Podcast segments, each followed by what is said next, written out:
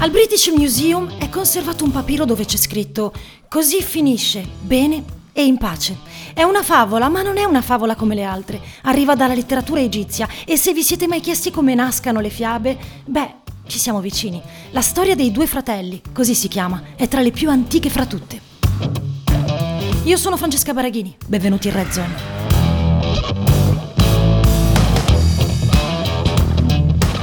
In un mondo lontano e senza tempo, questa è la storia di Anubi e di Bata, di magia e di prodigi, e di una donna, certo. Una donna che prova a sedurre uno dei due fratelli, che le dirà di no, lasciando Anubi al suo destino. Cercare il cuore di Bata sulla cima del fiore del cedro e inserirlo poi in un vaso di acqua fresca. Avete mai guardato da vicino il fiore del cedro? Ora, vi starete domandando cosa c'entrino gli egizi, la favola antica, con i big data.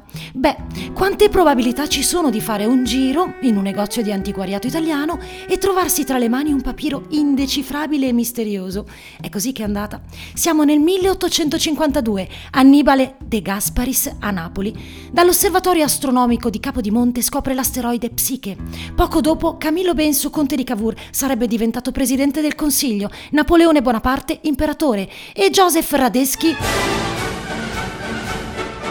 sì sì lui, lui, avrebbe condannato a morte il primo gruppo di patrioti italiani.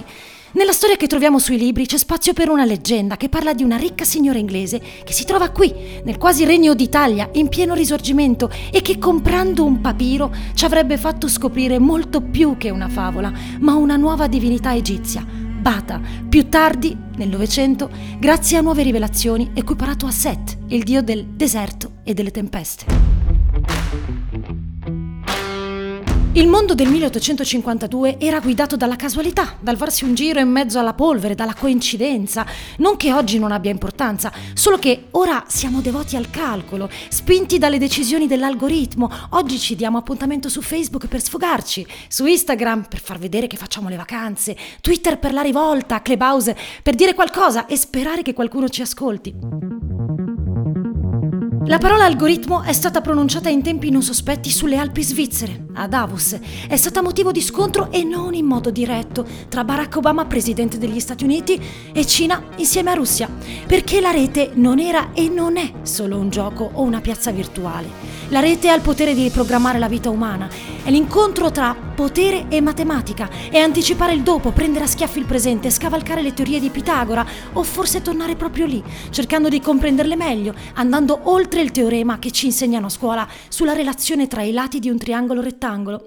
Pitagora è il calcolo per capire il futuro, perché matematica non ha nulla a che fare con il gravemente insufficiente che ci portiamo a casa al liceo. Matematica è strategia e con lei si può manovrare il mondo e vincere una guerra. Pensate a Enigma, un dispositivo che cifrava e decifrava i messaggi durante la seconda guerra mondiale, dispositivo utilizzato dai nazisti e che allo stesso tempo li sconfigge, perché qualcuno riesce a guardare oltre, a prevederne le mosse, a comprenderle, violando il sistema, così come oggi può essere violato qualsiasi sistema informatico. Dominique Cardon, uno dei più grandi specialisti del mondo digitale, ha scritto un libro che si chiama Che cosa sognano gli algoritmi? Le nostre vite al tempo dei big data.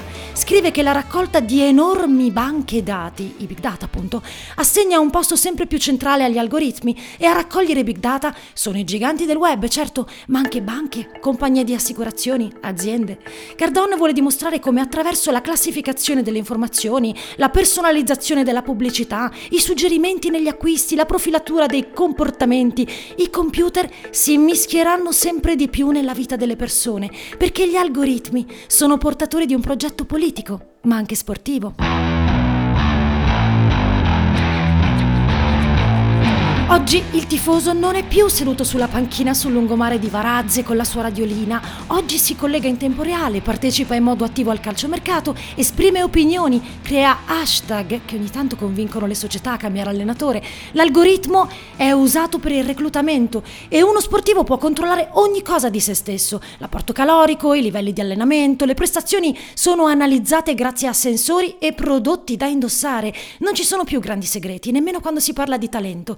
Se Se guardiamo bene gli stadi di calcio della Premier League nel Regno Unito, scopriamo che hanno tutti una serie di telecamere digitali che registrano ogni giocatore. Ogni secondo vengono raccolti dieci punti dati per ciascuno dei ventidue giocatori in campo, generando più di un milione e mezzo di punti dati per partita. E noi siamo all'altezza per difenderci? Abbiamo strumenti e conoscenze per non diventare vittime? Noi italiani siamo scarsi quando si parla di competenze digitali e uso di servizi internet. Secondo il Digital Economy and Society Index del duemilaventi, l'Italia occupa il terzultimo posto tra i ventotto stati membri dell'Unione Europea. Il diciassette per cento degli italiani non ha mai utilizzato internet. Vi sembrerà un numeretto da poco, ma in Germania è il cinque per cento, il nove per cento quando si parla di Unione Europea. Non solo, la lettura di notizie online, lo shopping online, vendita online, sono attività particolarmente poco diffuse. Ok, c'è il covid diciannove ad accelerare un po' tutti i processi, ma solo il quarantadue per cento delle persone tra i sedici e i settantaquattro anni ha le competenze digitali di base. Signore e signori, altro che rinascimento digitale stile Silicon Valley, welcome to Medioevo, anche se il duemilaventuno è l'anno dei data center e noi vorremmo difenderci. Ditemi la verità, cosa vi piace guardare in televisione? Che musica ascoltate? Vi siete mai domandati se ciò che pensate vi piace per davvero o vi piace perché vi è stato consigliato da Spotify? Leibnitz diceva che la musica è un esercizio segreto di aritmetica dell'anima, che conta, ma senza saperlo. Beh, siamo noi a scegliere o esiste ancora il caso, come accadde alla signora facoltosa che trovò il papiro? Un algoritmo ha il potere di richiamare la tua attenzione, di farti scoprire qualcosa che non immaginavi, di farti cambiare opinione, di spingerti verso la moda, una nuova abitudine, l'acquisto di un detersivo migliore, insomma, di guidare i tuoi comportamenti. E dove finiscono tutte queste info? Tutte le volte che andiamo a controllare una mail, guardiamo un video su YouTube, partecipiamo a una riunione su Meet, noi stiamo interagendo con l'infrastruttura cloud. Tra poco parliamo di quanto costi in termini di energia, ma dove sono nascosti i cosiddetti data center?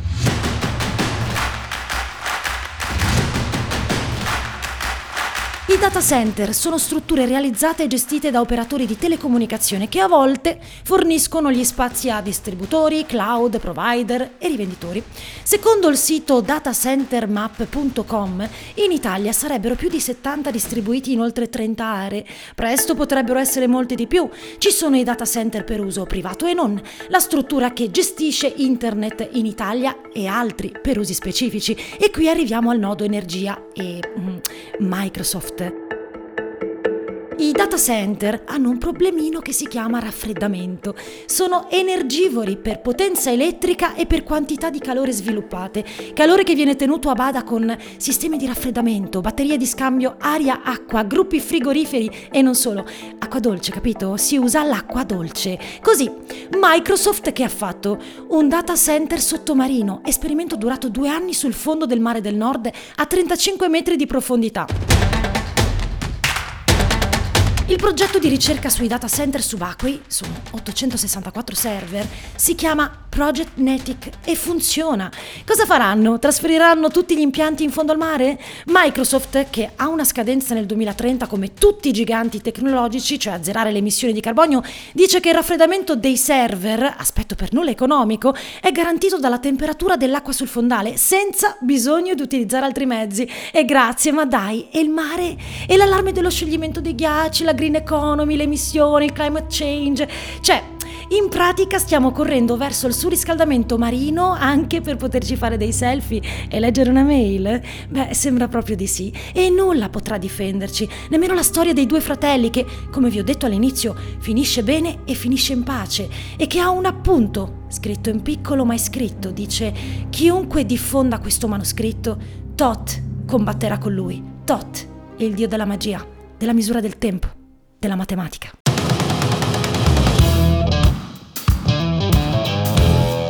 Red Zone è una produzione Dopcast.